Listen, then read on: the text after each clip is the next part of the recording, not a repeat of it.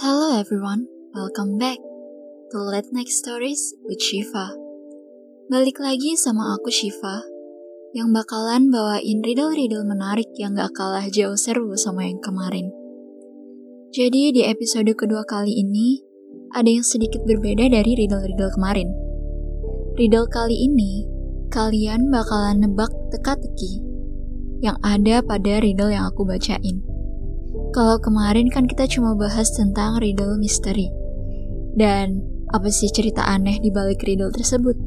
Tapi kali ini bakal mengupas tentang kasus-kasus menarik dan juga kalian harus menebak kira-kira siapa yang terlibat dari kasus tersebut. So, let's start. Kasus pertama. Seorang pria membunuh istrinya di dalam mobil dengan sebuah pisau. Kemudian ia membuang mayat istrinya dengan hati-hati agar tidak meninggalkan sidik jarinya. Ia juga membuang pisau yang digunakannya untuk membunuh istrinya tadi ke jurang, tak jauh dari rumahnya sebelum pulang.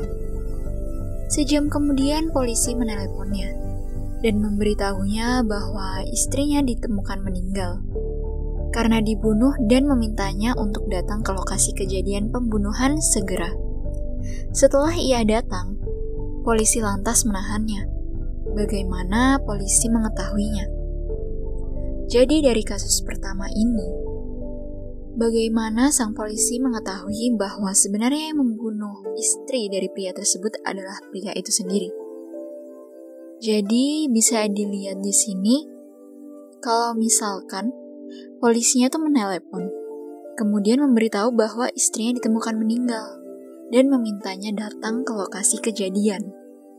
Tapi sang polisi tidak memberitahu di mana tepatnya lokasi kejadian tersebut. Namun, sang suami sudah datang begitu saja. Ah, kelihatan banget kan di sini kalau misalkan suaminya ini yang membunuh istrinya. Hmm, ini termasuk masih gampang ya. Coba kita ke kasus kedua. Kasus kedua datang dari dua orang gadis. Dua gadis ini sedang makan malam bersama. Mereka berdua memesan es teh. Salah satu gadis itu meminumnya sangat cepat dan sampai menghabiskan lima gelas. Sementara, gadis satunya baru meminum satu. Namun, gadis yang baru minum satu gelas itu malah meninggal. Sedangkan yang satunya selamat. Bagaimana mungkin gadis yang paling banyak minum itu selamat? Padahal semua minuman itu beracun. Hmm, ini menarik juga ya. Dan pas waktu pertama kali baca riddle ini, aku tuh sempat kebingungan. Kok bisa? Padahal semua minum itu beracun. Nah, ternyata jawabannya itu di dalam es teh pastinya ada es batu kan? Jadi si gadis yang satunya ini minum 5 gelas sekaligus, 5 gelas dengan cepat. Jadi sebelum esnya mencair, tentu minuman tersebut sudah habis. Jadi racunnya itu ada di dalam es yang ada di es tehnya. Itu bener-bener metode pemberian racun yang unik sih. Jadi yang si gadis satu yang baru minum satu itu, es batunya udah keburu cair. Dan sehingga racunnya menyebar di dalam gelas Beda sama yang menghabiskan dengan cepat 5 gelas tersebut. Esnya belum sempat cair. Hmm, ini menarik juga sih. So, lanjut aja ke pembahasan berikutnya. Kasus ketiga. Di hari Minggu, seorang pria telah terbunuh. Si istri memanggil polisi yang lantas menanyai dan orang yang bekerja di rumah korban.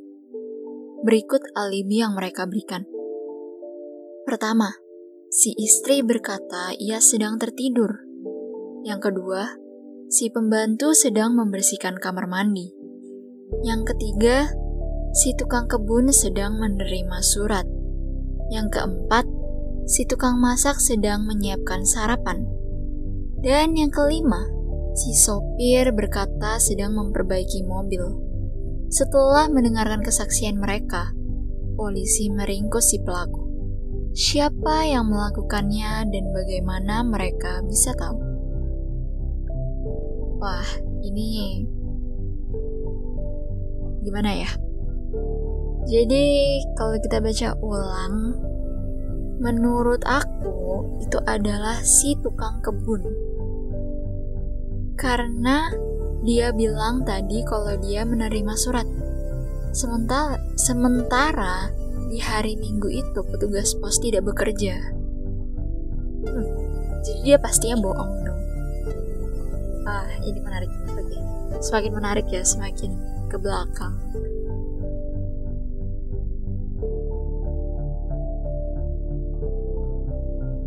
Kita lanjut ke kasus keempat. Seorang pembunuh berantai telah ditangkap karena menculik banyak orang dan menyuruh orang yang diculiknya untuk minum satu dari dua pil. Satu adalah pil tak berbahaya, satunya adalah pil beracun. Pil mana pun yang diambil oleh sang korban, maka pembunuh tersebut akan meminum pil yang lainnya. Namun, ketika sang korban meminum obat mereka dengan minuman yang disediakan oleh sang pembunuh, mereka selalu meninggal. Begitu terjadi seterusnya. Dan si pembunuh yang selalu terhindar dari pil mematikan tersebut. Kemudian bagaimana sang pembunuh selalu mendapat pil yang tidak mematikan? Oke. Jadi di sini ada pembunuh berantai. Menurut kalian itu kira-kira kenapa sih kok dia bisa terhindar dari pil yang tidak mematikan? Jadi yang mematikan itu sebenarnya bukanlah pil, tapi minuman yang diberikan oleh sang penculik tadi. Jadi si penculik itu kan selalu meminum pil tanpa minuman, sementara dia selalu menawarkan orang yang diculik minum dengan minuman beserta pil tersebut. Wah, ini motif pembunuhannya juga kreatif ya jadi dia nggak naruh di pilnya. Pil mana pun yang dipilih. Dia bakalan tetap mati. Karena ya itu tadi. Racunnya tuh ada di dalam minumannya. Oke okay, next kita ke cerita berikutnya. Di kasus kelima ada yang makin seru nih. Nyonya Smith pergi ke kantor polisi dan melaporkan bahwa kalung antiknya telah dicuri. Ketika polisi ke tempat kejadian, mereka tidak melihat tanda-tanda rumah dibobol. Hanya jendela yang pecah dan ruangan yang berantakan serta jejak kaki di seluruh ruangan. Keesokan harinya, Nyonya Smith ditangkap karena penipuan. Kenapa? Kok bisa sih? Jadi di kasus ini, polisi yakin kalau misal si Nyonya Smith ini berpura-pura kehilangan kalungnya. Karena jika melihat jendela ruangan tersebut, kita bisa melihat bahwa itu dipecahkan dari dalam, bukan dari luar. Kalau misalkan itu dipecahkan dari luar, maka pecahan kaca akan berada di dalam ruangan, bukan di luar. Iya juga ya ah si Nyonya Smith? Ini nggak anu ya? Nggak pinter nipu juga. Bisa ketahuan kayak gitu. Kurang kurang pintar dalam menipu. Oke itu tadi kasus kelima. So kita bisa lanjut ke kasus berikutnya. Di kasus keenam. Ini sedikit menarik karena aku juga dapatnya dari salah satu selebgram di story dia dan ini riddle termasuk level medium katanya.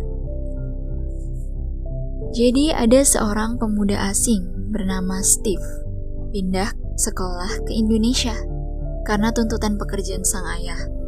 Namun selama sebulan, banyak rumor negatif tentangnya beredar di sekolah dan ia tidak memiliki seorang pun teman. Suatu hari, ada tugas kelompok yang harus berisi dua anggota. Tidak ada teman di kelasnya yang mau satu kelompok dengannya karena takut. Namun, tiba-tiba seorang murid bernama Alif tunjuk tangan dan mengatakan jika dia mau satu kelompok dengan Steve. Tibalah waktunya Alif mengerjakan tugas kelompok di rumah Steve. Alif merasa was-was karena teringat rumor yang beredar di sekolah. Tapi Alif menepis semua perasaan buruk itu dan berpikir jika Steve tidak mungkin seperti yang dikatakan teman-temannya. Ketika menginjakan kaki di rumah Steve, Alif juga tidak menemukan kejanggalan. Rumah Steve yang besar dan megah terlihat sangat sepi.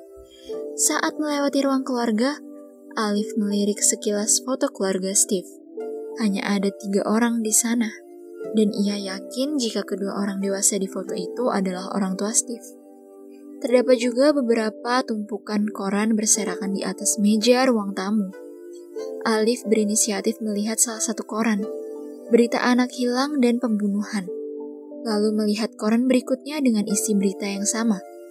Rasanya Alif familiar dengan foto yang sedang diincar polisi di sana. Namun Alif tetap mengikuti langkah Steve menapaki setiap anak tangga menuju kamar Steve. Jangan terlalu lama dirada di sana. Cepat masuk ke kamarku. Kita harus menyelesaikan ini sebelum ayahku pulang ujar Steve yang langsung dituruti Alif tanpa ragu. Jadi kalau dari yang aku lihat beberapa jawaban orang-orang itu ngiranya si Steve ini yang bakalan nyulik si Alif. Tapi sebenarnya yang jahat itu adalah ayahnya si Steve. Jadi ayahnya si Steve ini adalah pembunuh. Dan Steve ini gak mau kalau misalkan Alif dibunuh jadi si Steve ini pingin mereka cepet-cepet selesai ngerjain semua pekerjaan dan cepet pulang. Biar nggak ketemu sama ayahnya si Alif. Eh, ayahnya si Steve, maaf. Jadi ya intinya si Steve-nya ini sebenarnya baik gitu loh. Dia nggak pingin kalau misalnya temennya kenapa-napa. Kasihan juga ya si Steve-nya gara-gara ayahnya yang kerjanya sebagai seorang pembunuh gitu. Ya, berikutnya kita bakal lanjut ke riddle ketujuh. Di sini juga sekaligus penutupan buat episode 2 kali ini. So, kita langsung lanjut ke berikutnya. Kasus terakhir. Di kasus ini tuh kita bakal sedikit mikir karena di sini kayak ada teka-teki gitu yang menarik menurut aku. Jadi langsung kita mulai aja ceritanya. Ada seorang pria tewas, mendadak di ruang kerjanya. Tidak ada barang bukti nyata seperti benda tajam atau senapan angin di sana. Tapi, ada sebuah kalender berlumuran darah di dekatnya dengan tulisan angka 6, 4, 9, 10, dan 11. Di belakang kalender, Sementara itu ada enam tersangka yang diduga sebagai pembunuh korban.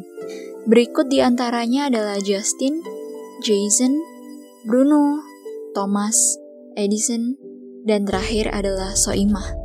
Jadi siapa yang sebenarnya membunuh pria tersebut? Hmm, kira-kira siapa ya?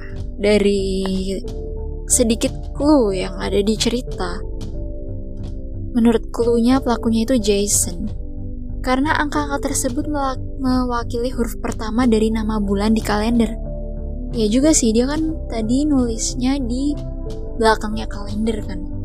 Jadi 6 itu mewakili bulan ke-6 yaitu Juni, huruf awalnya J. Kemudian bulan keempat April, awalnya A. Bulan ke-9 September yang awalnya S. Bulan ke-10 Oktober yang awalnya O bulan 11 November yang awalnya N dan membentuk suatu kata yaitu Jason. Nah, ini kreatif juga sih yang bikin riddle kayak gini.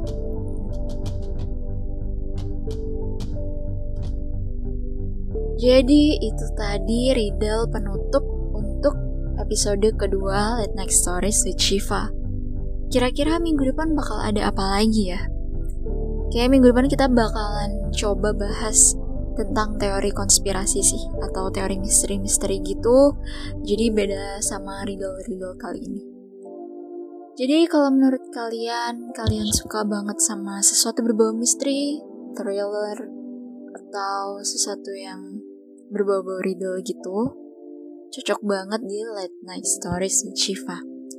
So, stay tune terus di Late Night Stories with Shiva sama aku sendiri, Shiva, yang bakalan selalu update di Spotify setiap hari Kamis jam setengah 10 malam.